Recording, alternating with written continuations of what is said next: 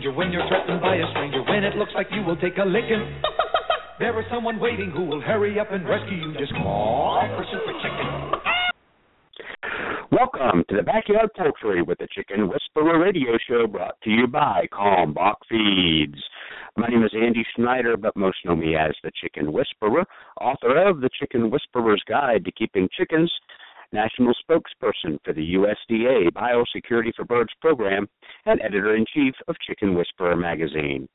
Each week, I welcome experts in their field to share their knowledge about different topics, including backyard poultry, show poultry, heritage poultry, gardening, cooking, and of course, living a self sufficient lifestyle. Be sure to visit us online at chickenwhisperer.com, where you can follow us on Twitter, become a fan on Facebook, and subscribe to the totally free digital edition of Chicken Whisperer magazine, which just happened to be released the 2016 spring issue last week. So, hey, we got a great show lined up to today. Thanks for tuning in. We have poultry veterinarian Dr. Maurice Pitesky. Today's topic is a hot one, as tis the season, coccidiosis. So we'll be learning about that. So uh, um, uh, let's get ready for the show. At Kalmbach Feeds, our layer pellets and crumbles are all natural, antibiotic free, with no animal byproducts. Formulated just for laying hens, our feed is fortified with essential amino acids and calcium to ensure maximum production of nutritious, tasty, strong shelled eggs. From our family to yours, feed your hens the way nature intended pure, wholesome goodness. Kalmbach Feeds. Find a dealer at kalmbachfeeds.com. That's K A L M B A C H feeds.com or order your layer pellets and crumbles today on amazon.com. Kalmbach Feeds is a proud sponsor of the Chicken Whisperer. All righty. Hey, I've got uh, really just a little bit of chickens in the news, and it's uh, it's just one of those things that we've been doing for probably about a decade now. So our long-time regular listeners, um, you know what I'm talking about. And I apologize. It's it's kind of like a, what's the old term? Beating a dead horse. Uh, I went over to uh, Google Alerts, uh, news alerts today, and just typed in the very simple phrase chicken coop fire and then of course started counting all the chicken coop fires that occurred in February that were caused by a dangerous heat lamp. Look at one right now, chicken coop heat lamp sparks fire at Pleasant Grove Home, which caused eighty to one hundred thousand dollars in damage. Okay, why? Four chickens, dollars. I'm going to tell you this: a sweeter heater and a Brinsea um, Brinsea EcoGlow brooder heater, they don't cost a hundred thousand dollars. I can tell you right now, they're more expensive than a heat lamp. Yep, that nine dollar heat lamp you bought at the farm store that just caused one hundred thousand dollars in damage because you felt the need to heat your coop. Um, we're looking at the the very largest sweeter heater. I think comes in at one hundred and twenty nine dollars. The largest Eco Glow 50, I think, comes in at about one hundred and twenty nine dollars. It may be one forty nine. One hundred and forty nine dollars, not one hundred and forty nine thousand dollars. Um, I'm willing to jump out uh, of the boat here, walk out on a limb, and and probably tell you that this family's homeowner's insurance deductible was more than $149. Not to mention the aggravation, the the memories that were lost, um, the tra- traumatic issue of having your house burned down uh, because they wanted to use a $9 heat lamp instead of a safer heat source for their chickens. So now, as we're getting into spring, we're talking about coccidiosis, hot hot topic for hot hot time. Um, thousands of baby chicks are going home right as we speak from the farm stores, feed and seed stores, which means thousands of these dangerous heat lamps are being sold at nine dollars and ninety five cents, and and many of them um, have no idea the risks involved with that. Why is this so passionate for me? Because I am the one that posts about the house fires every spring with brooders. I'm the one that posts about all the coop fires in the um, winter with coops. Um, I mean, really, type in chicken coop fire in Google, and then when it comes up, click on the little news button, okay, and uh, you will see page after page after page. I'm going down right now. Um, uh, Purple Cat's chicken coop catches fire. Fire rips through uh, uh, chicken coop. Home damage. Chickens perish in chicken coop. Fire caused by heat lamp. Uh, chicken coop heat lamp uh, sparks fire. Pleasant Grove home. Uh, next page. Chicken coop fire damages Omaha house. Chickens and rabbits die Monday night. Chicken coop fire. Um, chicken coop fire under investigation. Uh, fire destroys chicken coop and chickens in Geneva. Fire damages chicken coop in Troy. Uh, fire kills chickens at Stores Coop in Southwest Fresno. 25 chickens killed overnight in Potomac uh, Potomac fire of the Potomac Potomac River. Um, chicken coop and garage catch fire in Spokane. Barn destroyed at Woodmont Country Club. Um, and that's just two pages. Let's go to page number three. You get my point? it's uh and it's discouraging because we've been trying to educate folks for 10 years on this um and uh and even more tragic news. I know that this is not the very first time in the history of the world that uh, life has been taken because of a dangerous heat lamp, uh, whether it was used or, or improperly or, or what have you. But I believe it was last week uh, the very unfortunate circumstances. And I posted this on my Facebook page. Maybe it was two weeks ago. Um, I'm scrolling down my Facebook. Now, yeah, heat lamp blame for fatal, not just fatal to the chickens, but fatal for a local veterinarian that had baby chicks apparently in her bedroom with a heat lamp and something had happened the house burnt to the ground and uh actually killed this young lady uh veterinarian uh in bar harbor maine. The likely cause of a house fire that claimed the life of a local veterinarian. Wednesday is a heat lamp that was being used to keep a box of baby chicks warm inside her house. Um and you probably saw this when i posted it. This is the first time in a decade that I have seen. I mean, I, I know they're out there, and someone had uh, alluded to uh, no um, a family was was uh, killed, but uh, they had to heat lamps over rabbits. This is the first time I personally have seen in over a decade of warning people about this, where uh, human life had been taken, and year after year after year on tour, when I'm speaking to individuals live in person, I say, I dread the day that I have to report when human life is lost because of this mistake. And this is uh, my biggest pet peeve because I've been begging people to get away from these nine dollar heat lamps, and then all you got to do is Google search chicken coop fire, and you'll see why. And I'm, and you can say, oh, it won't happen to me. That'll I've been using them for 30 years. That'll never happen to me. Baloney. Um, I wonder how many people said uh, who's had a coop fire in the last 10 years uh, that have said at one point or the other, that'll never happen to me. Um, just one of those things. And look, I try to be realistic. We're not going to talk everybody out of using a ten dollar heat lamp. Why? Because they're ten bucks. I get that. But if you're going to use that heat lamp, okay, if you're going to make that decision, um, you've got to secure it better. There's just the way they come out of the store, they are dangerous, folks. So, what do we recommend?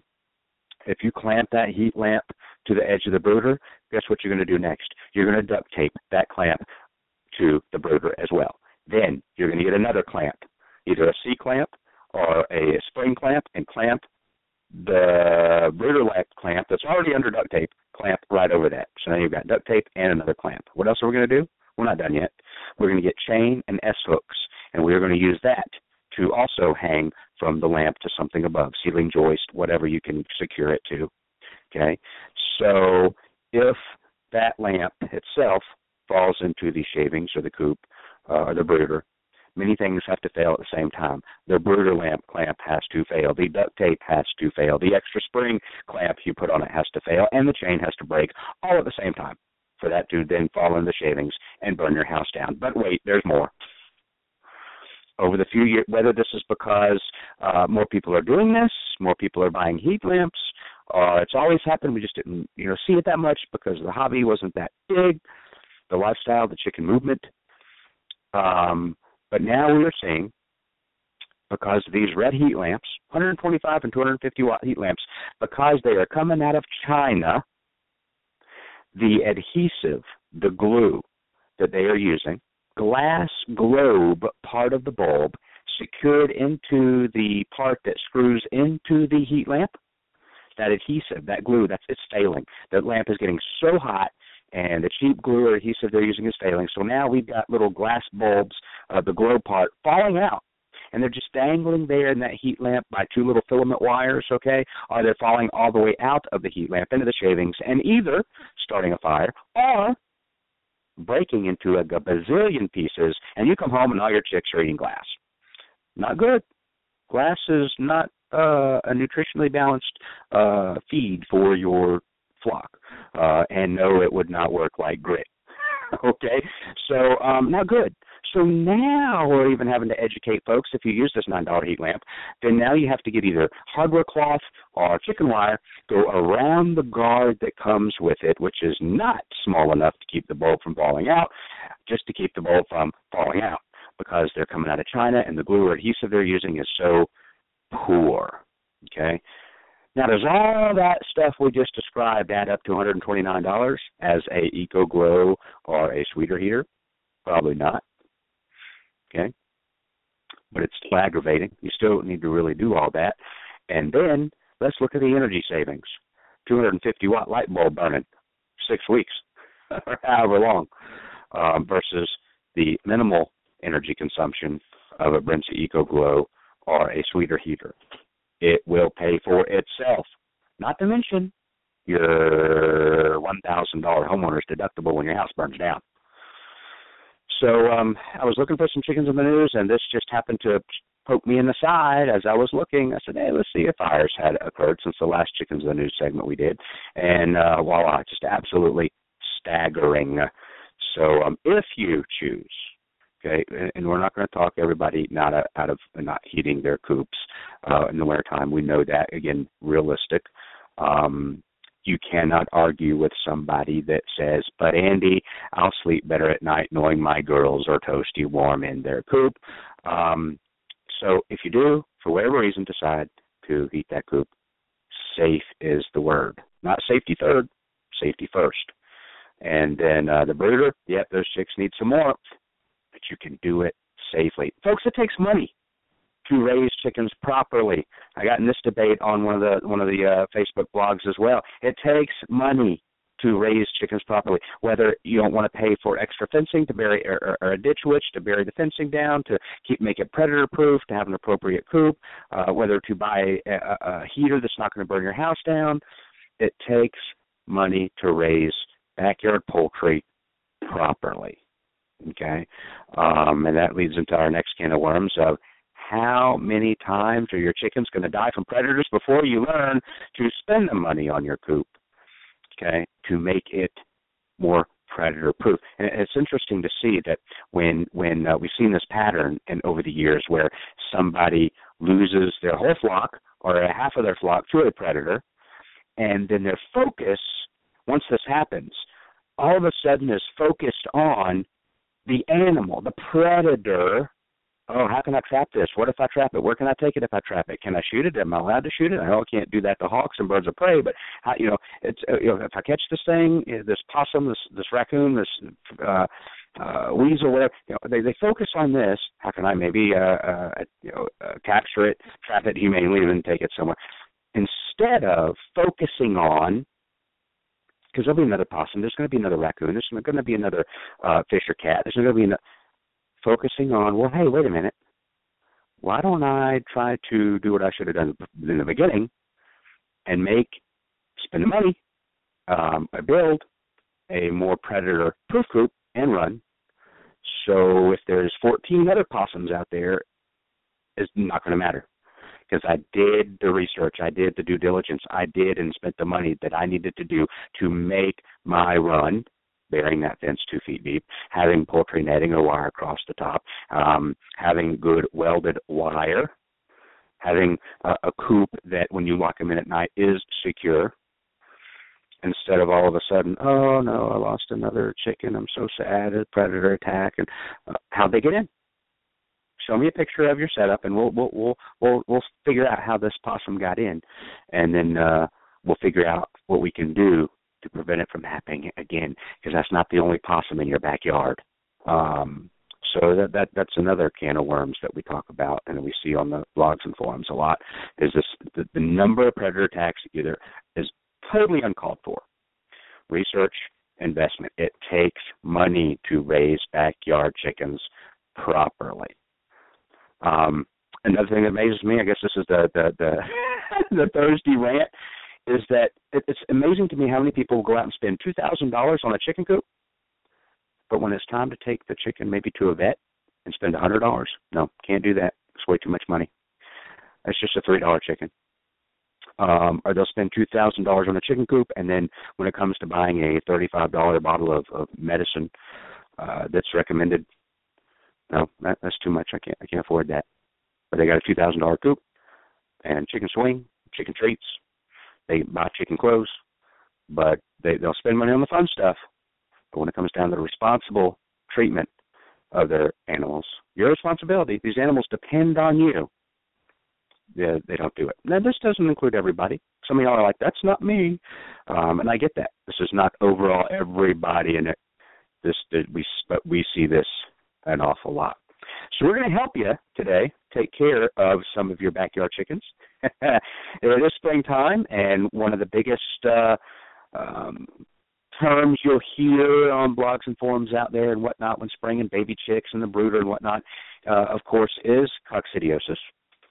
And we've got uh, an awesome, awesome guest today, uh, Dr. Pitesky um, and he's going to be here with us to discuss coccidiosis and and just kind of a, a good tell, what is it? Best thing to do is probably try to prevent it. What are signs and symptoms so we can identify it, and then what we need to do if we suspect we might have it. So we're going to crack it down here in pretty simple format for you today. So get that pen and paper out. We're going to help you provide uh, some healthier backyard chickens for your family in your backyard with uh, Dr. Pitesky. Maurice, thanks for joining us today. We appreciate you having on. Yes, thank you for uh, having me here again, Andy. I appreciate it. Yeah, thank you. Um, so coccidiosis, when we were talking about a topic for today, I'm thinking, hey, springtime, brooders.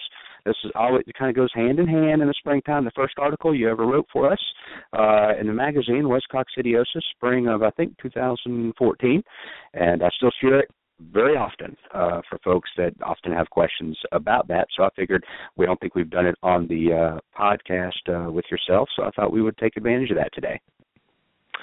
Great. Well, um, I can give you kind of just a, a few basic um, kind of back some background information, then we can kind of answer some of the uh, the questions that you um, that you kind of pointed out.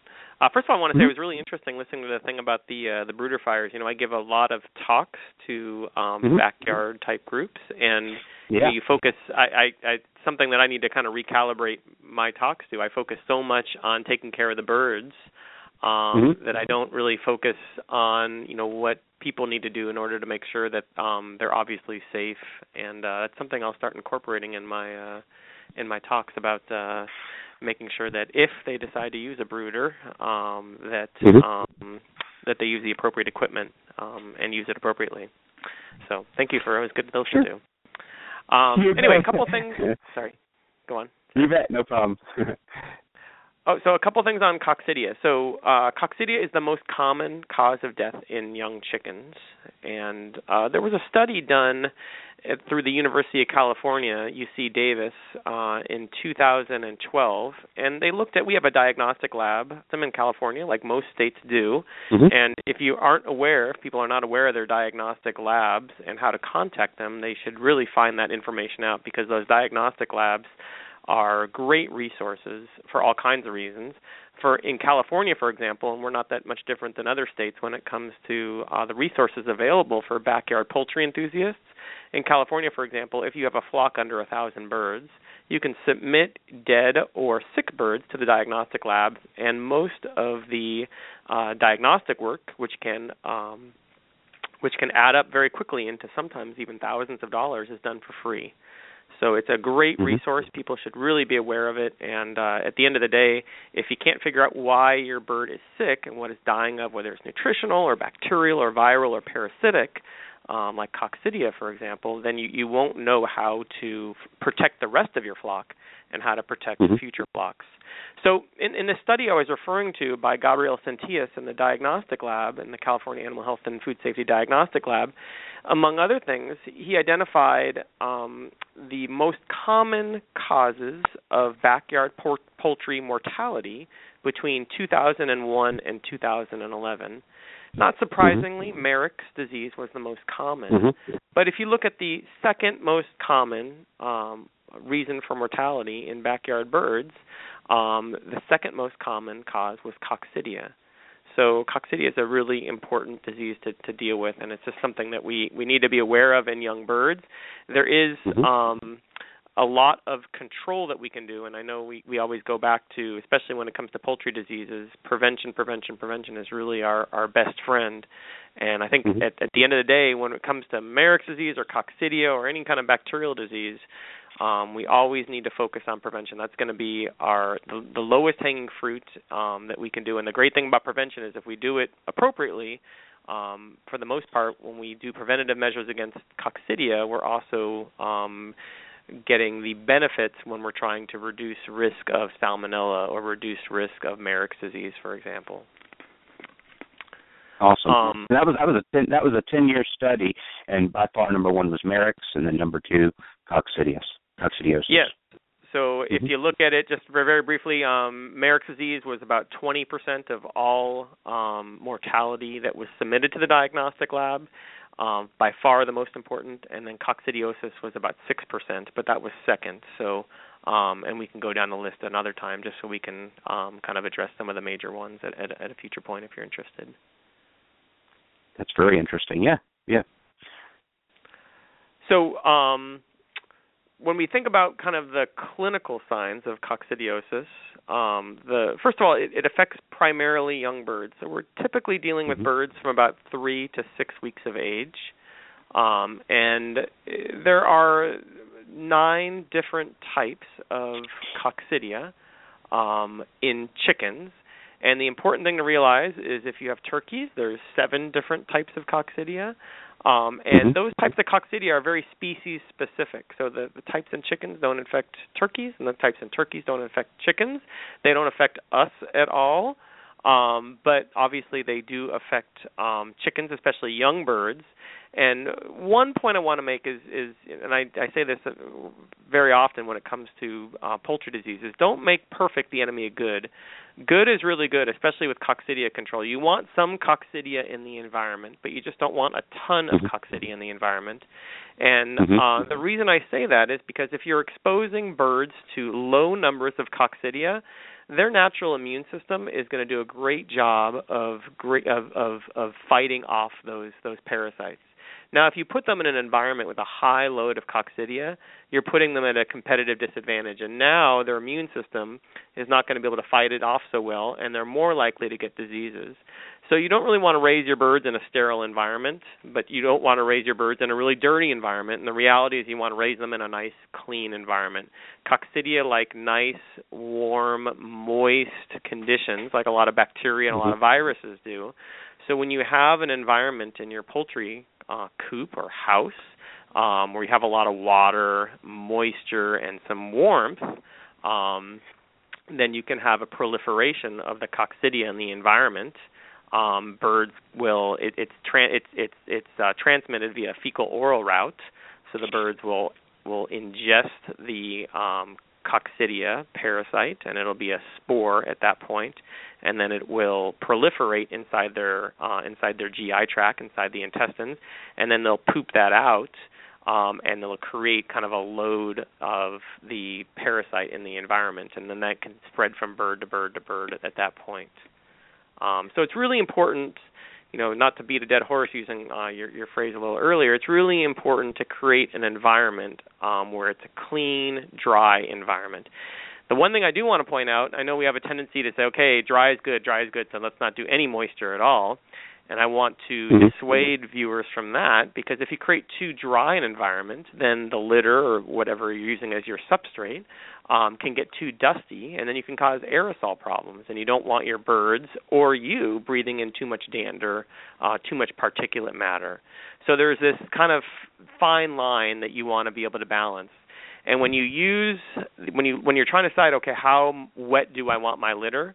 Um, you want the litter to be what we call friable. So you want to be able to pick up the litter material, whatever the substrate material, and you want to be able to kind of bunch it up almost into a ball, but not completely into a ball. It should kind of come apart. It should be what we call friable. Um, if it's too moist, obviously you're creating an environment there for coccidia to proliferate. And if it's too moist, you might have an ammonia issue. And ammonia, you can obviously smell. We all, we all kind of know that that, mm-hmm. that very classic ammonia smell. That's not good for us, obviously. It's also not good for the birds. It can actually cause blindness in chickens and corne what via mm-hmm. corneal ulcers. Um, so you want that that that environment to be right in the middle. You want to create that dry, relatively dry environment, but not too not too dry because of the the dust issues that we that we talked about. Um, and you want to have some just like with us, you want to have some dirt in the environment that they're exposed to. Obviously, with chickens, it's almost impossible unless you're in a laboratory to create a, a bird that's not exposed to any disease at all. But just when you're thinking about how fastidious some of your some of the listeners are, you kind of want to be in the middle there. You don't want to be too uh, you want to err on the side of cleanliness, obviously, and, and being fastidious, but you don't want to be too far um, too too sterile. And what I, what I mean by that is you don't want to always change the litter over and over and over again. In a perfect world, the birds themselves will kind of manage the litter just by their natural um, behavior.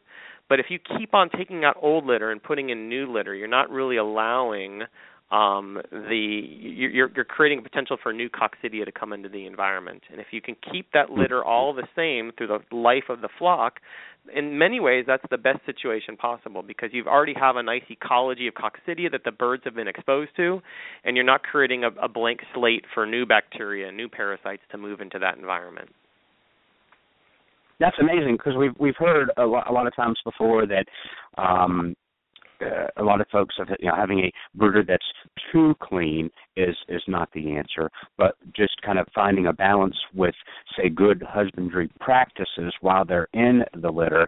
But this this is kind of the first time for me as well to hear that maybe if we can find a way to we have the litter and we have it set up you're saying maybe six to eight weeks until they they go to say a grow out pen before they go to the coop to find there's maybe a way to keep that that same litter there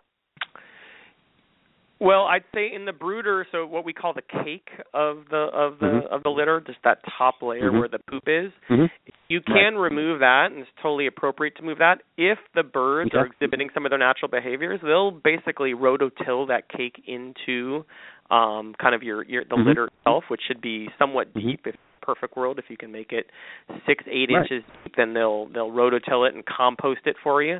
But if it smells bad, um, if they're not doing that because they're too young to, or for whatever reason, then take, mm-hmm. by all means you should take that that that quote unquote cake off off of the um, off the top layer um, and and work with the remainder of it. I think that'll still maintain the normal ecology. I, I'm not mm-hmm. opposed mm-hmm. to putting in new litter, but I, I think some backyarders are sometimes a little too fastidious, and they're they're they're erring mm-hmm. on the side of putting in new litter, taking out the old litter. And when you do that, you, you kind of run the risk of creating a new blank slate of, of of of bacteria and parasites there, and new things can can take over there that previously were kind of marginalized by some of the um, non-pathogenic parasites and bacteria that were in that. So you don't want to kind of mess with something that's working pretty well. Is, is kind of what. yeah. Would, would would it be safe to? And we hate the word assume, but would it be safe to assume that would be kind of like say the deep litter method with with coops that that more that's gaining kind of more popularity with with a lot of people. Maybe adding a little, uh, having them try to stir it up, maybe doing a little top dressing on occasion. Um, uh, almost like the deep litter method we some use for their coops and the coop floor. Um, I'd say yes. I'd say in general, uh-huh. less is more. So the less uh-huh. that you have to do, that's probably the the, the better uh, situation. But let's say you had a leak in your in your house or something like that. Um, it was raining and water got in there, and there's just a ton of moisture in that litter. That's a perfect situation for coccidia to potentially persist and to proliferate and we obviously don't want that. So it's kind of one of these things like everything in life where you have to use your best judgment. So in a perfect world, if the if the house is if the if the if the litter is managed well, hopefully we don't have to replace it too often. Um, okay. The water issue is a pretty significant one, and I know most people do not use nipple drinkers um mm-hmm. and at least in California we don't see them as much and there's advantages and disadvantages to all types of watering systems mm-hmm. one of the mm-hmm. advantages to a nipple drinker is that you're less likely typically to get spillage of water and mm-hmm. uh, one of the areas where you can have a lot of moisture, as most of us know, is around the waters because birds are a little messy when they're mm-hmm. eating and drinking, and that those areas with water in there can cause proliferation not only of coccidia but of bacteria also, um, and some mm-hmm. bacteria that are zoonotic that affect us. So, you know, we have to think about what system we're using, um, how good those birds are at uh, you know not making too much of a mess. Um, I know, you know, anecdotally, you'll hear from different people about different breeds of birds and how clean some are versus other are others are. But you know, in, in general, philosophically, if you walk into a house and it's it's dirty and you smell it, then the, there's something wrong with the litter. Either you have too many birds, mm-hmm. the density's too high, the litter's mm-hmm. not deep enough, or the birds for whatever reason aren't managing that litter correctly or there was some environmental issue as far as you know water got in there from rain or you know your drinkers are are are not are not working. Those nipple drinkers can leak also so you need to manage those appropriately. Mm-hmm. the issue that a lot of people including myself have with nipple drinkers and backyarders is that they don't always get cleaned as much on the inside and you can get biofilms that form in there um, and you're basically feeding or uh, th- mm-hmm. through the um, the nipple drinkers, you're feeding your birds a high load of bacteria, and they can get sick, and some of the bacteria can obviously affect us too. So there's no free pass there on um, changing the water frequently and actually cleaning, taking the time to go and clean uh, the inside. Let's say it's just something as simple as just a PVC pipe with some nipples on it that you created, you know, on a Saturday afternoon. You still got to get in there and uh, get that bacteria out there on a regular basis. Yes, absolutely. I'd say at least mm-hmm. once a week you're going to need to flush a nipple drinker out um, mm-hmm, mm-hmm. Because um, with kind of a dilute bleach solution um, in order to make sure that you're not getting any kind of buildup of bacteria, which can happen really quickly, um, mm-hmm. depending on you know all kinds of environmental issues, but it can happen very very quickly. I see a lot of um, people. They'll see a design, and, and, and I'll plug this for a second, like the um, the chicken fountain, for example, and they'll take that vision and then go and, and make one just in their basement. And one of the mistakes I think I've seen is they will say, "Oh, well, if I make the container, if I make it hold more water, that's less time I have to to fill it up, especially if it's not say connected to a steady source of water. And what that eliminates is, or even if it is connected to a regular source, the con- a continual source, if the container part is too big, then the, and you don't have many birds, it, that water is not being quote unquote recycled. It's not being changed out as often as it should either. So I think there's a science behind that where the nipple drinker and if it's something that has hooks say to a garden hose, it still can be too big because you're not um changing that water out because you, you have just a few. And I learned that when I went to order, say, uh, you know what, send me the biggest one and I'll try that out. And, and, and they were like, no, no, no, that's not the best thing for your birds because if you only have four birds and you get this huge drinker, they're not, uh, they're, the water exchange is not where it should be to keep that water moving and a little more fresh and it's just sitting there stagnant because they're not moving it as often. So yeah i think people get what i'm saying. But anyway um so yeah there i guess there's some uh, uh advantages of not going with the the biggest largest uh, most awesome uh water especially if you make it yourself. When, when that happens i see a lot of folks going down that avenue, which uh, I had learned several years ago myself. So, um, excellent point regarding yeah the wa- the water and the uh, uh, the brooder and the shavings, yeah, sometimes just don't mix real well. yes, yes.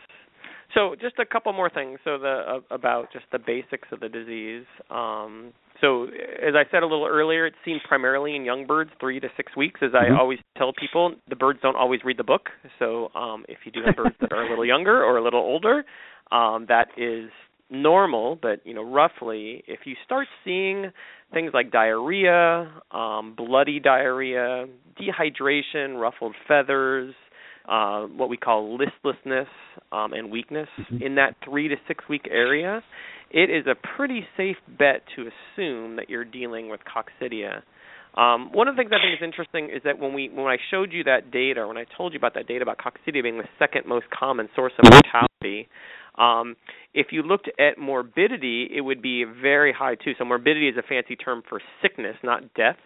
So mm-hmm. you basically will see coccidia. Uh, it's ubiquitous in poultry environments, and you'll see it pretty mm-hmm. much anywhere you grow poultry. Um, there is a little luck of the draw in the sense that of those nine different types or species of coccidia, um, some of them are worse than others. Um, mm-hmm. So if you get exposed to one type of Eimeria, um, you might not really even cause that much um, diarrhea, no bloody diarrhea, no dehydration, versus some of the other types uh, of Eimeria, Acervulina, uh, Maxima, uh, Tenella. Those are the species that are typically associated with mortality. And the unfortunately sad part is if you're exposed to one of them, um, that doesn't give you immune protection against the others. So if you did have mm. a, a flock of birds, you took it to the diagnostic lab, they found out it had Tenella, and you're like, okay, at least that bird's got that one. So now I'm protected against coccidia because the rest of the flock didn't get sick. I'm mm-hmm. assuming they all got exposed to that. But the reality mm-hmm. is if there are other coccidias in that environment, then those other birds are completely susceptible to those also. So there is this complex ecology of different coccidias that the birds can get exposed to. And what I was kind of alluding to earlier is that in a perfect world, you probably want a very small amount of some of those more pathogenic ones maybe a few more of some of the other ones in the environment. The birds get exposed to them very slowly below what we call the infectious dose.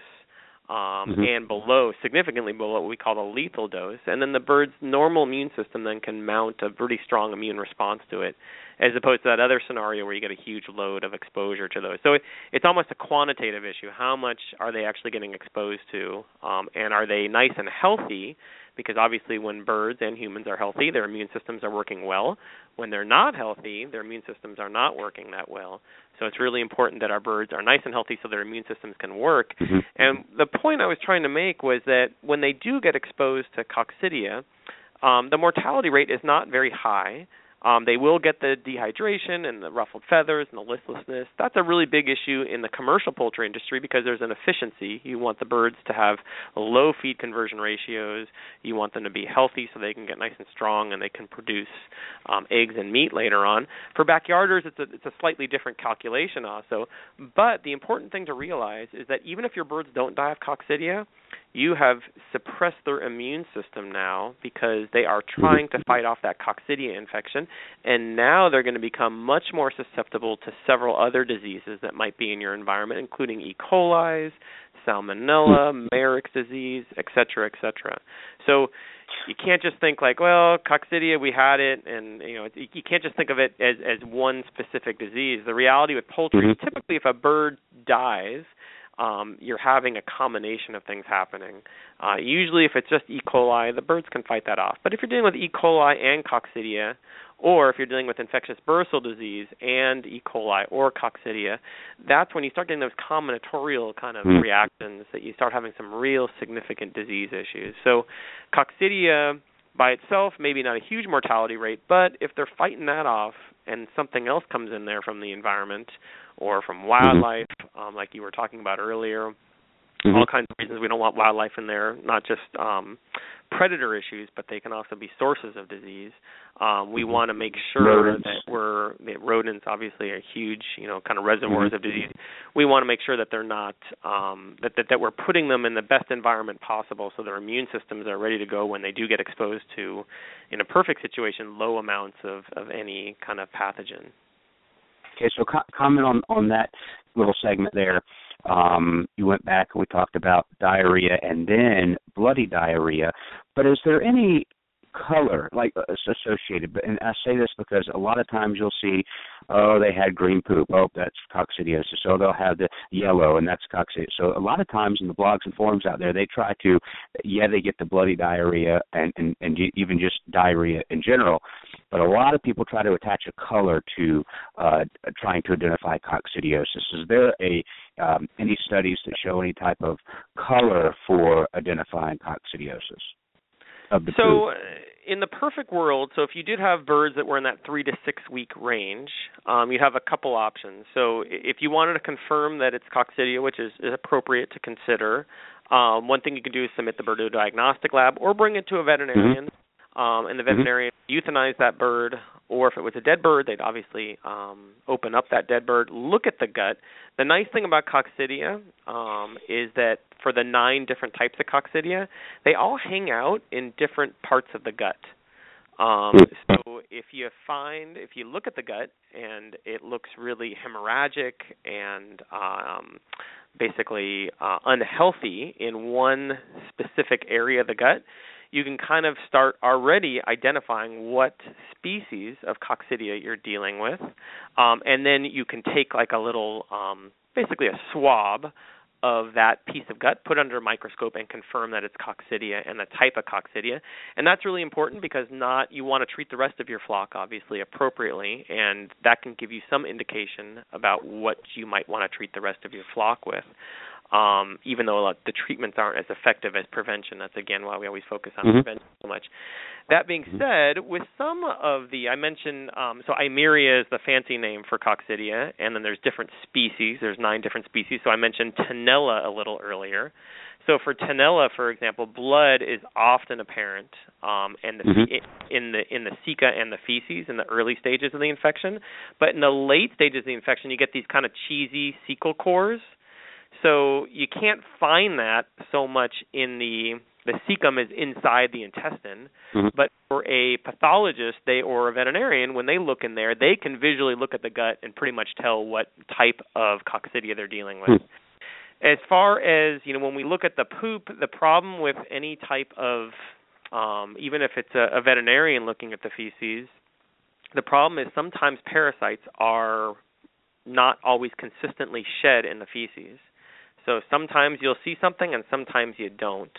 Um, and you know, basically, in, in in my mind, at least from my expertise, when you look at the the feces, if a veterinarian did a what we call a fecal float, if they took a swab of poop, if they um, then tried to um, basically look at the uh, the, the the protozoa that are in that that feces, uh, if they didn't see anything, most pathologists, including myself as, as epidemiologist, I would say as a veterinarian, would say, well, that doesn't prove that it's not there because it's sometimes intermittently mm-hmm. fed.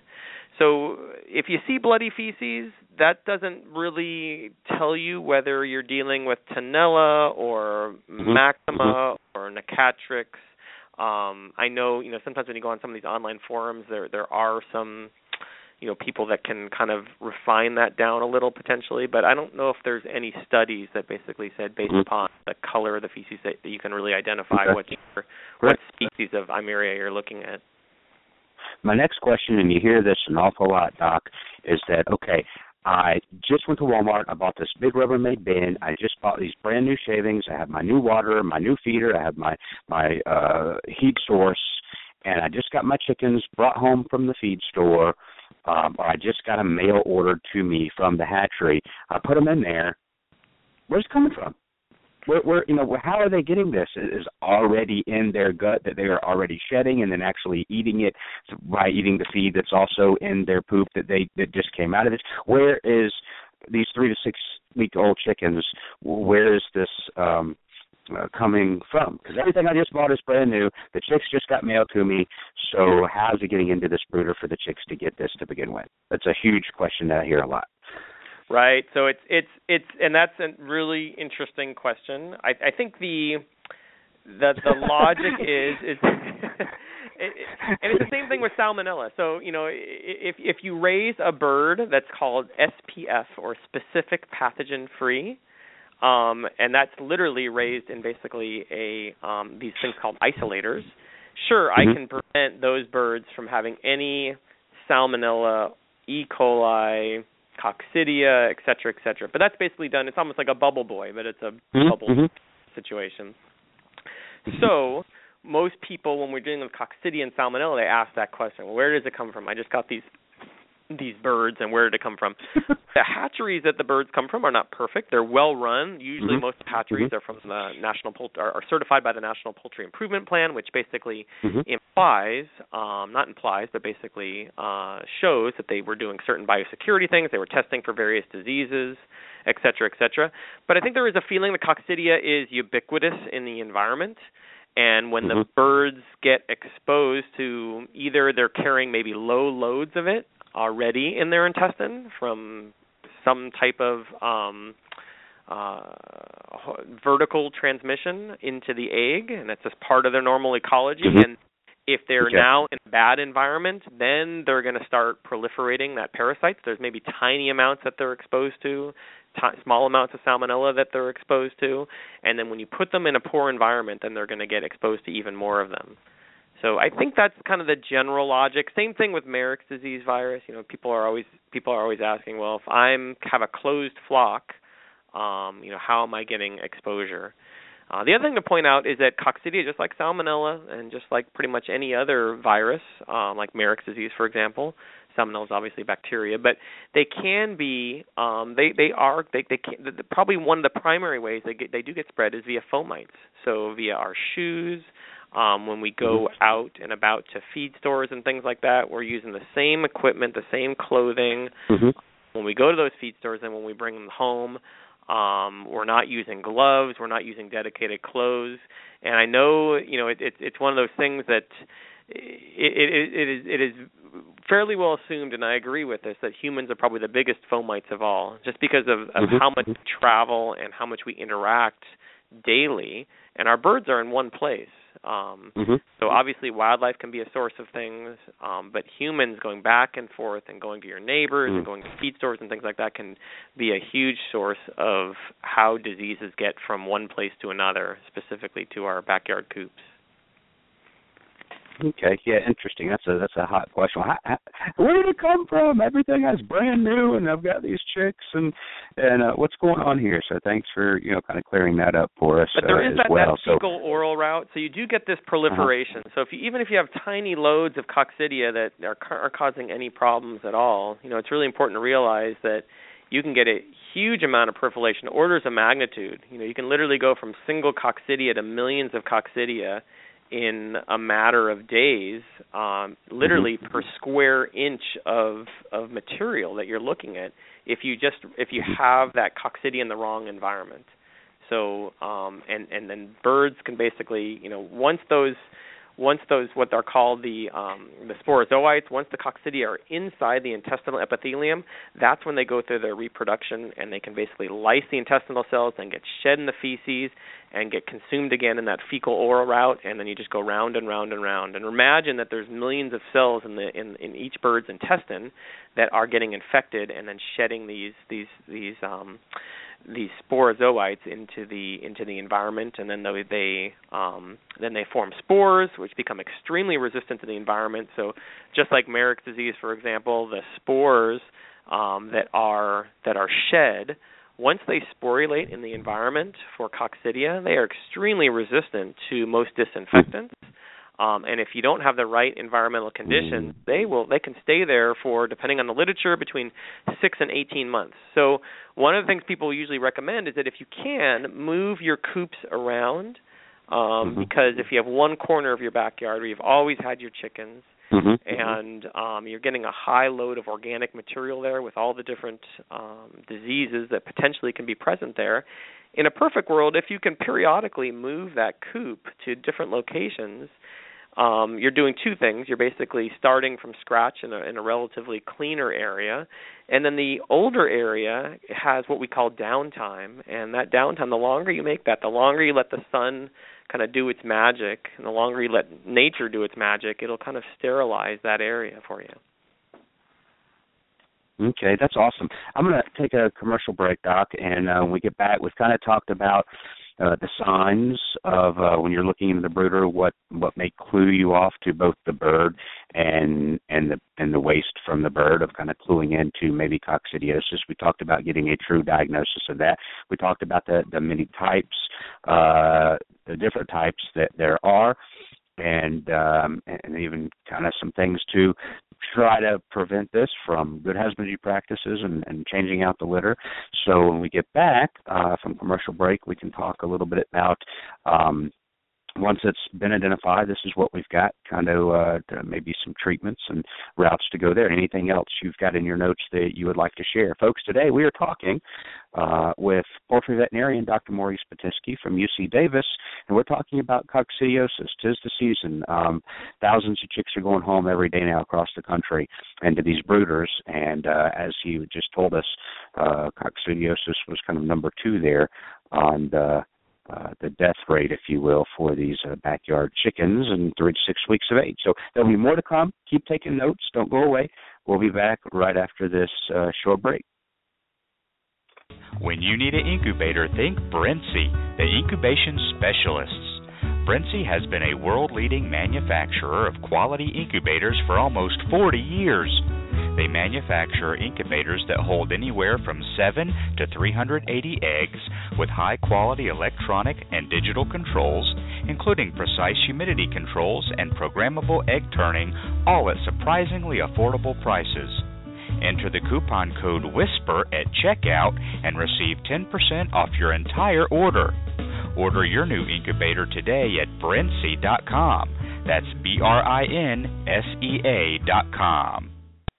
Cackle Hatchery is a third generation, family owned and operated hatchery. They offer over 193 varieties of poultry shipped directly from their facility in Missouri. It's their mission to enhance your life by providing you with quality poultry for showing, meat, enjoyment, eggs, and pets. They specialize in hatching purebred poultry and shipping day old chicks right to your local post office since 1936. 4 H and FFA youth poultry clubs get a 10% discount. Check out their website, cacklehatchery.com, for posted weekly specials and discounts. That's cacklehatchery.com. Give the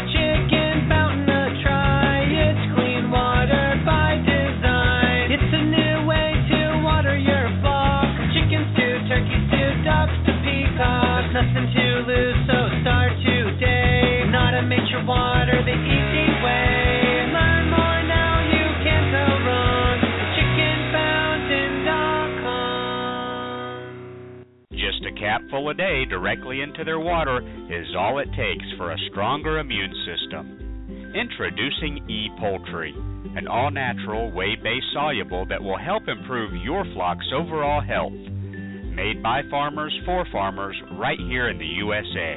E Poultry is a safe, all natural way to give your birds the strong immune system they deserve.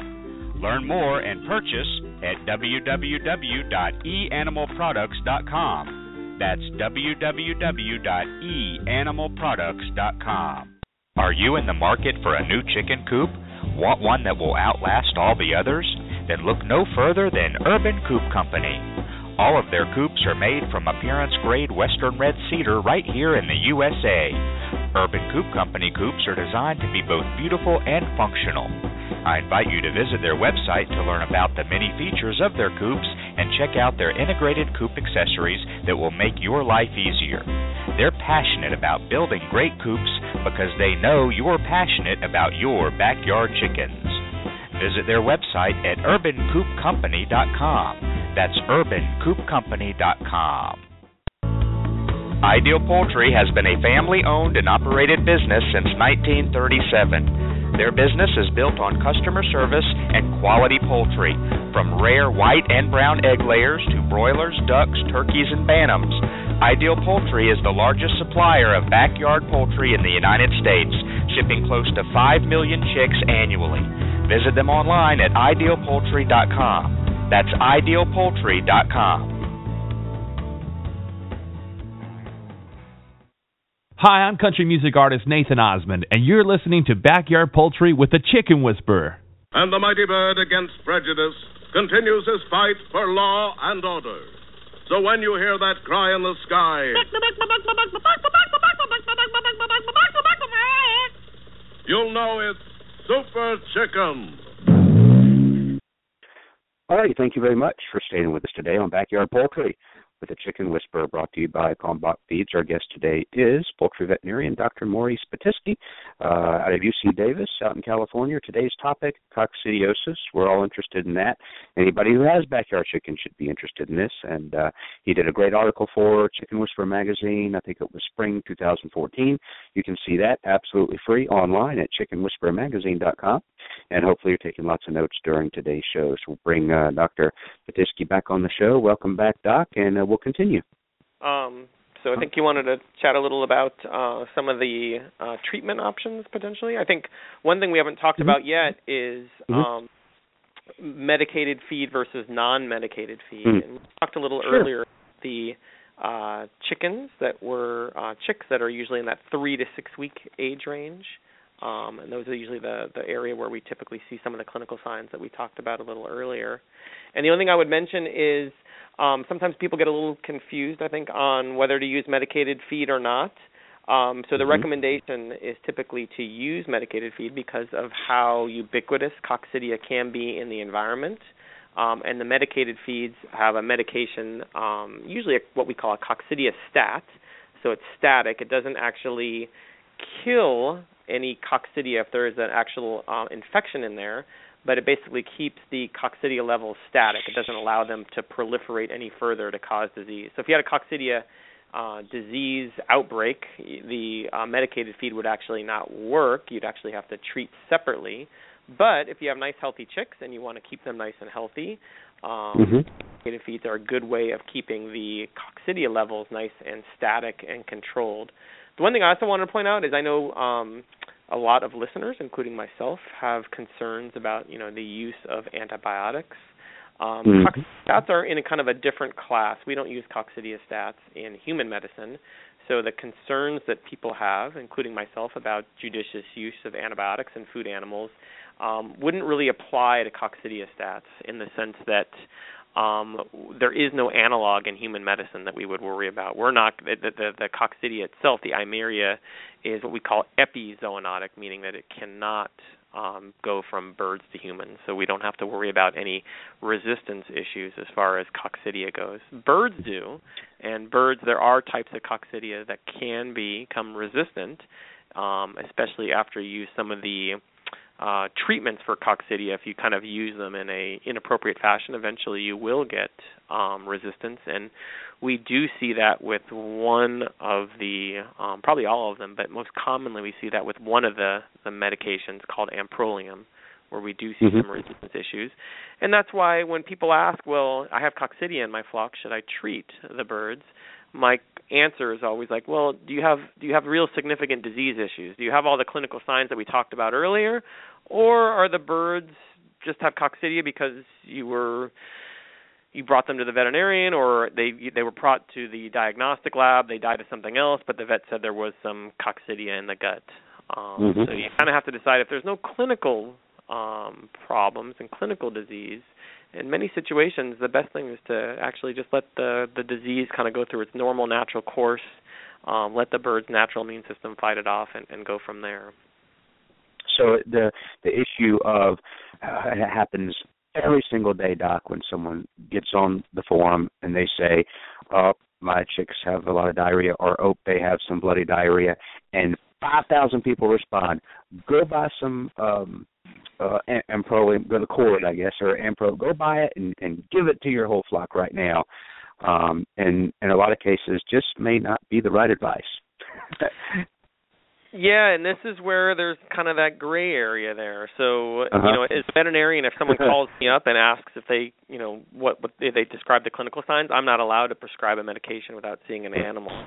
Um, right, right. And this is this comes with experience, where you know I, I know people that have their first flocks that that see the diarrhea um, and get terrified and, and, and want to be aggressive and treat, and I understand mm-hmm. that logic. Um, but I also um, the more that I do veterinary medicine, the more I realize that animals are, including ourselves, are pretty amazing. Um, I'm not opposed to using antibiotics when appropriate, but we can be a little conservative, and there's nothing wrong uh-huh. trying to wait a couple days um, in order to see if our flock can kind of work through any problems they may or may not have. So there's nothing wrong with, with, with, with having that approach. Some people are a little more aggressive, and that's just their personalities, and there's nothing wrong with that too. They call it the art of medicine, um, and there is some room for interpretation there. Um, but I think with the more experience that you have, you start becoming some, in some ways, a little more conservative and letting animals just kind mm-hmm. of hopefully get better on their own. And the big thing I, I'm going to go back to is a lot of the treatments are pretty unsatisfactory, not just for coccidia, mm-hmm. for most poultry diseases and that's mm-hmm. why going to that to that kind of core principle of biosecurity is so essential because you are not you know if you use amprolium or you use some of the sulfa drugs um, you're not going to get the result that you might have assumed that you were going to get it's not going to be this panacea of like oh we just cured our our panacea our our excuse me our our coccidia issue that goes back. The first thing that popped in my mind when you were talking about that and the aggressiveness, are that, these birds truly might, because we're amazing. The humans, animals, uh, amazing feet could get through this absolutely fine and, and and struggle through it and survive. And so the the first thing that comes to my mind is the the post that comes a, a couple of weeks later where someone posts, uh, "I gave I gave garlic and herbs for my coccidiosis and they're cured. And uh, that, that's mm-hmm. so garlic and coccidiosis cures cox, you know, uh, cures this because I gave it to my chicks and and they survive this. Whereas it it may truly just like you were talking about, they could could just get through this on their own, maybe uh, without some some treatment. That's that's when you talked about that. I'm just picturing all this stuff we see on a lot of the blogs and forums. If you don't mind, I want to go back because we haven't mentioned it. It's probably on your list. Is that um, nipping this in the bud a little bit when we order our chicks and have them vaccinated uh, for coccidiosis, um, and then we don't want to use uh, medicated starter. Do I understand that right? Maybe the 60 second answer of kind of why, if we have them vaccinated for coccidiosis when we order, we're not going to give them um, medicated starter.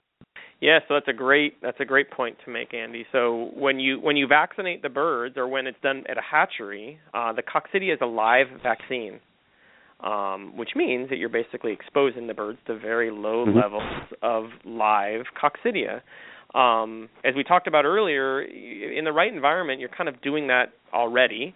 Um, there mm-hmm. are different types of vaccines, um, but the point that I think you're making, which is a very good point to make, if your birds are vaccinated, it's not very common, as far as I can tell, in mm-hmm. backyard environments, but in the commercial mm-hmm. poultry mm-hmm. it's much more common, and actually we're moving more toward that in the commercial poultry industry because there's such pushback against any type of um, antibiotic usage, including coccidiostats, which, in, in my opinion, and I think in most people's opinion, should be put in a separate category. Um, that being said, if your birds are vaccinated against coccidia, you do not want to use medicated feed because um, you would be based the coccidiostat then would be basically fighting against the the vaccine the strain of the coccidia. So you want to allow those vaccinal strains, which are much more mild uh, coccidia, to kind of um, to allow the body to mount an immune response. So you'd be doing you'd mm-hmm. basically be uh, fighting off your your your vaccine strain, which is something you don't want to do if you were actually going to use medicated feed. But that's a, an excellent point, absolutely. Um, the other thing Very I point good. out when it comes to medications, um, and everyone you know has as, as as different. You know, some people have broilers, some people have layers. You just need to be really careful about what treatment you use. So the sulfa drugs, uh, for example, are typically, and I don't think they're allowed in layer breeds because of the withdrawal period, but they can be used in broiler breeds.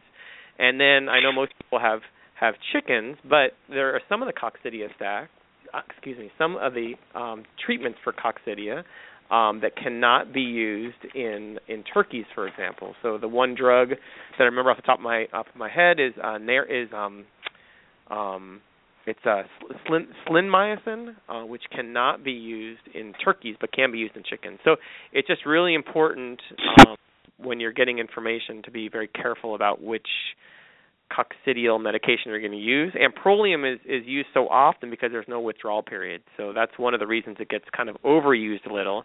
Because it gets overused a little, we're running into more issues with resistance. Okay. Um, I've got kind of a loaded question here to wrap up with just for our listeners. I'm trying to think the way they may be thinking. Um, but as far as your outline and notes, uh, anything you definitely want to share, you think it's important to share that we have not covered yet to this point before we wrap up? Um, off the top of my head, I can't think of too much. You know, the only thing that I would mention is um, there is some nice research that shows that um, you can, for treatment, um, you can use vitamin A and vitamin K in water and in feed. So mm-hmm. um, go to your feed store. Those are you know good things to consider adding to water um, and feed um, at the recommended dosages that are on the, the back of the vial. So those are things to consider. Um, you know, is I, that, I, is that once is that once you suspect the coccidiosis, or is this hey, I'm going to add these as maybe a maintenance at, at that age group in the brooder? I missed, I missed that beginning part of that so in addition to any other additional treatment. So if you are kind of on that borderline, one of the things, and, and this is me speaking a little more off the cuff than what the literature says, uh-huh. but for people that are kind of on the borderline, they don't want to use the treatments per se that we mentioned as far as some of the coccidial, mm-hmm. uh, anticoccidial medications, but maybe mm-hmm. a potential middle ground to consider is at least try the vitamin A and the vitamin K in water and the feed um, as as a supplement. Um, mm-hmm you know, I, I think in general it, it's always going to depend on the immune health of the bird.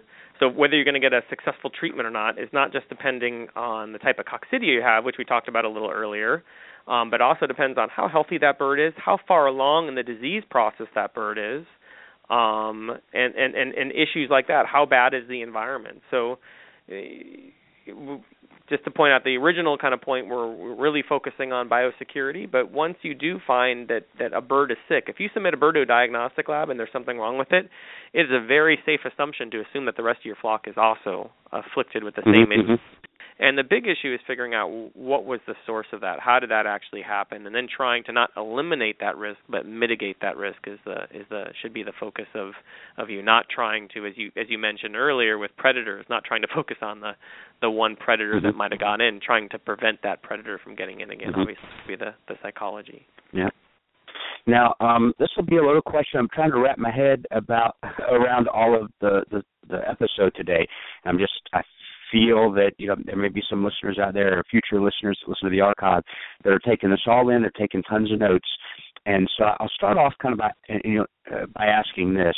Well, uh, I know there's sounds like some strains of this that are worse than others, but if if it's the number two um, cause of uh, mortality, I think you said here, backyard flocks, a 10 year study, and uh, it sounds from what I've seen in the past 10 years of doing this that sometimes this can really wipe out a brooder full of, of chicks and, and kill in the numbers uh, pretty high. Um, but yet, um, there there's maybe some valid points to if we start seeing these symptoms to let nature take its course and and not really do anything. You're saying, I heard you say specifically, even just a couple of days to see is there. So, so that's kind of what I'm going with because I can see listeners saying, well, now on one point this is horrible, number two killer, you know, killed lots of birds, but yet he's saying we could possibly wait two days. Is there a is there a, something that would tell us if we want to take that route and not go um, crazy with I got to go out that one scenario. I got to go out and get this this medication right now and amprolium Corid and and do this versus the I'm just going to wait and do nothing is is after would you would you do a like oh well if you've lost half your flock maybe it's time to treat.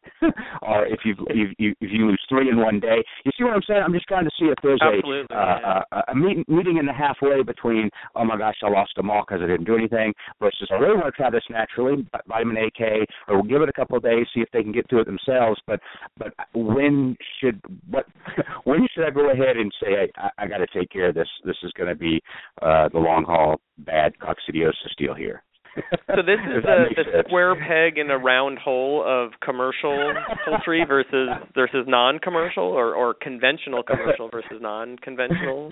Um, because in a commercial setting, uh, you walk into a house with 10,000 birds, Mhm. and you know you can open up a handful of birds just periodically, even when they look healthy, just to take a look at their Mhm. guts and then Uh-huh. you can make kind of an assessment already there. And I, I would almost consider that cheating. The great thing about being a poultry vet, as opposed to a dairy vet or a small animal vet, is you obviously can't do that with dogs, cats, and cows. With chickens, I, you can open them up on the farm, or I can bring them back to a diagnostic lab and have a, a pathologist or a virologist look at it. So the, the the perfect answer would be like, well, talk to your vet, open up a bird periodically, and what I mean by that is is euthanize them and do a necropsy, which is our, our veterinary term for autopsy, and then make an assessment there. But I have seen flocks where you're like, eh, they don't look that good right now. Let's give it a day or two and see how they do, and then a couple of days later they kind of bounce back. Or, Mhm. you know, a day or two later they're still not looking that good, and then I'll open up a bird and take a look. Or a couple of days later they're not looking that good, and it's like, eh, let's start treating them at this point. Um, Okay. The point that I think you mentioned, though, it is ubiquitous in the environment, so all birds get exposed to it. Mortality rates are actually pretty low when you think that all birds are exposed to it. So the morbidity rates are high. They, a lot of birds will get sick from it, but Okay. parasitic diseases don't cause a ton of mortality. And I think where you need this almost perfect storm to cause mortality, where you need the right type of Eimeria, you need the bird's immune system a little suppressed, so maybe there's infectious bursal disease going on there, maybe there's an E. Mhm. coli Mhm. infection going on there. So the only reason those diseases are going to kind of persist there is because there's probably something else going on in the farm as far as Got the it. environment and moisture and all those things. So if you're fastidious about what you're dealing with, you probably might have a little of an issue, and you might see, eh, Mhm. rough birds ru- ruffled feathers, or some diarrhea going around, but if it's not, if you, you kind of have to go with your, for lack of a better Yeah. word, your gut to kind of make that kind of assessment on on when to treat and not to treat. I can cheat and then I can open up the bird and, and look in the in Right. the intestine. I can't do that obviously when I go to a backyard flock or anything like that for obvious reasons. Um, but there is no there's no black and white answer to to a lot of these answers, and and and by that I mean there Right. really is no right answer. Some sometimes it's very obvious what's going on, and and sometimes you know the person that wants to treat all the time just to be preventive, not smart because you're dealing with Uh-huh. resistance issues. Then when you need those Right. drugs, you want to be able to use them. And the person that never treats, I would also say not smart because medications are there to be used when we need them, um, Uh-huh. and we want to use them aggressively when we need them. Um, but there is that middle ground there that that is that is difficult to navigate around. Right. I completely agree with you, and I, I see what you're saying about kind of mixed messages a little there. Yeah, I was just I I just kind of always try to ask the questions that I feel like so the listeners are like, oh, come on, chicken whisperer, ask this, come on, uh, or, you know. So I'm just trying to listen to this and wrap it around my head and say, okay, what what's the next question that I feel somebody out there is going to know to make the uh, again the show more valuable for everybody. So uh, that's awesome and, and fabulous answer. I- You totally kind of uh, agree that middle ground, and not every scenario is the same by by all means. So uh man fascinating. I could listen to this for another two hours but you've got to go on and uh and and uh, do more research and treat more chickens and teach more classes. So um thank you very much for joining us today and i will be sharing the heck out of this uh, episode uh, for those who couldn't listen to it live and didn't listen to the archive because it was uh it was awesome. And of course you can also get the article that was written on this topic coccidiosis by dr Pitesky 2014 issue, spring issue of um, Chicken Whisperer magazine. You can get that free at chickenwhisperermagazine.com. Dr. Pitesky, thank you very much for joining us today, and we look forward to having you back again next month for another great episode. Great. Well, thanks for having me. I appreciate it. Great. Th- thank you very much. Ware Manufacturing has been building quality hutches since 1983. Ware manufactures modern chicken hutches, barns, pens, and nest boxes designed especially for the backyard flock. Ware offers hutches and pens for every yard size and every chicken keeper's budget. Visit their website at waremfginc.com. That's W A R E M F G I N C.com. Or call them to find a retailer near you at 1 888 824 7257. Ware Manufacturing.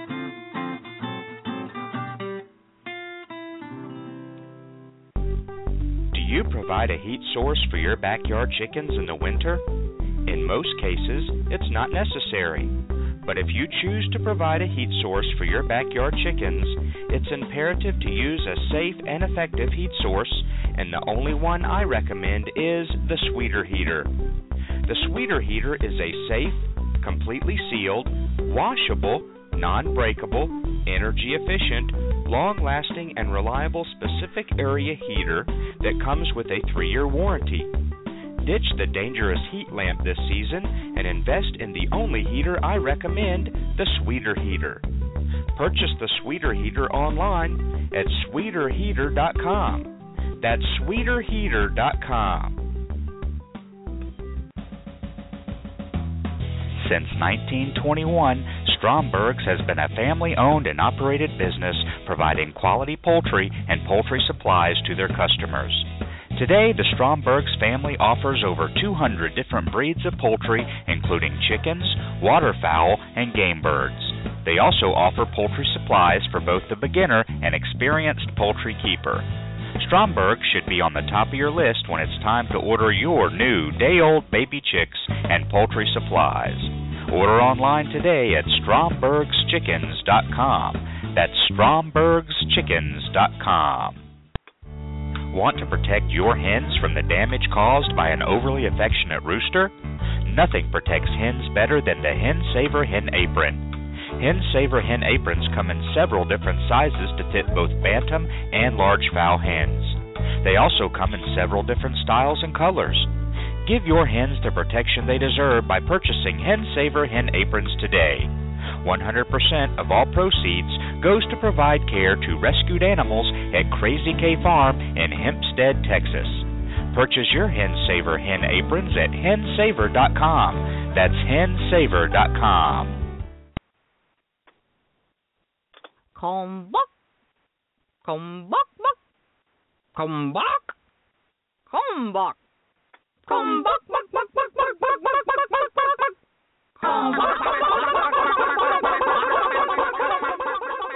From our family to yours, feed your chickens the way nature intended. Pure, wholesome goodness. Kalmbach Feeds. Visit our website at kalmbachfeeds.com. That's K A L M B A C H feeds.com. Or order today on amazon.com. Kalmbach Feeds is a proud sponsor of The Chicken Whisperer. All righty. Thank you very much for uh, tuning in today to Backyard Poultry with the Chicken Whisperer, brought to you by Kalmbach Feeds. Fabulous show. Love it when Dr. Pitesky can come on. Uh, and that's what we're all about here. Uh, it's not about the Chicken Whisperer. It's it's not about the brand. It's it's it's about getting the right information to you, our fans, our listeners. It's what it's always been about: fact-based, study-based, science-based information that you can actually use. Um, and, I've told a lot of people this over the last two weeks, uh, talking with new um, clients, talking with uh, a lot of the feed stores around the country. You know, it is it's one thing to post funny pictures and cute pictures of chickens and kids and chickens and and and, and coffee memes and things like that. Uh, but at the end of the day, uh, when you want the final answer. um, uh, about the health of your backyard flock, I understand because I hear from you you're coming here. You listen to the podcast. You're reading the magazine. Uh, you're reading our posts, uh, and we do appreciate that. So uh, that's that's kind of our goal. We, we're trying to be a medium, if you will, between the true experts like Dr. Pitesky. Um, and uh, you know Peter Brown, the chicken doctor, and um, um, Dr. Brigid McCrea, and um, the, the whole nine yards. Uh, the poultry show judge with the American uh, Poultry Association, Rip, who was on uh, earlier this week. So you have an avenue and a place to go and get that reliable information to help you raise a healthy flock of backyard chickens. That's what we're, what we're all about here, and we really work hard to try to do that. That's why, again, we started factourchickenpoop.com. So it's a place you can go and see some of the comments that are made uh, on these blogs and forums, and then you can see the reply from the true experts to that, in some cases, nonsense that people are posting out there. So thank you very much for tuning in. Uh, send a shout out to all our homeschoolers that listen to the show on a regular basis and incorporate this into their curriculum. Um, the feed stores that uh, air this live into their store, um, the archive listeners, there's thousands of you. Thank you very much for continuing to uh, listen to the uh, podcast and uh, and the downloads. Thank you very much, and we'll return next Tuesday, Tuesday and Thursday, 2 p.m. right here on Blog Talk Radio. God bless everybody.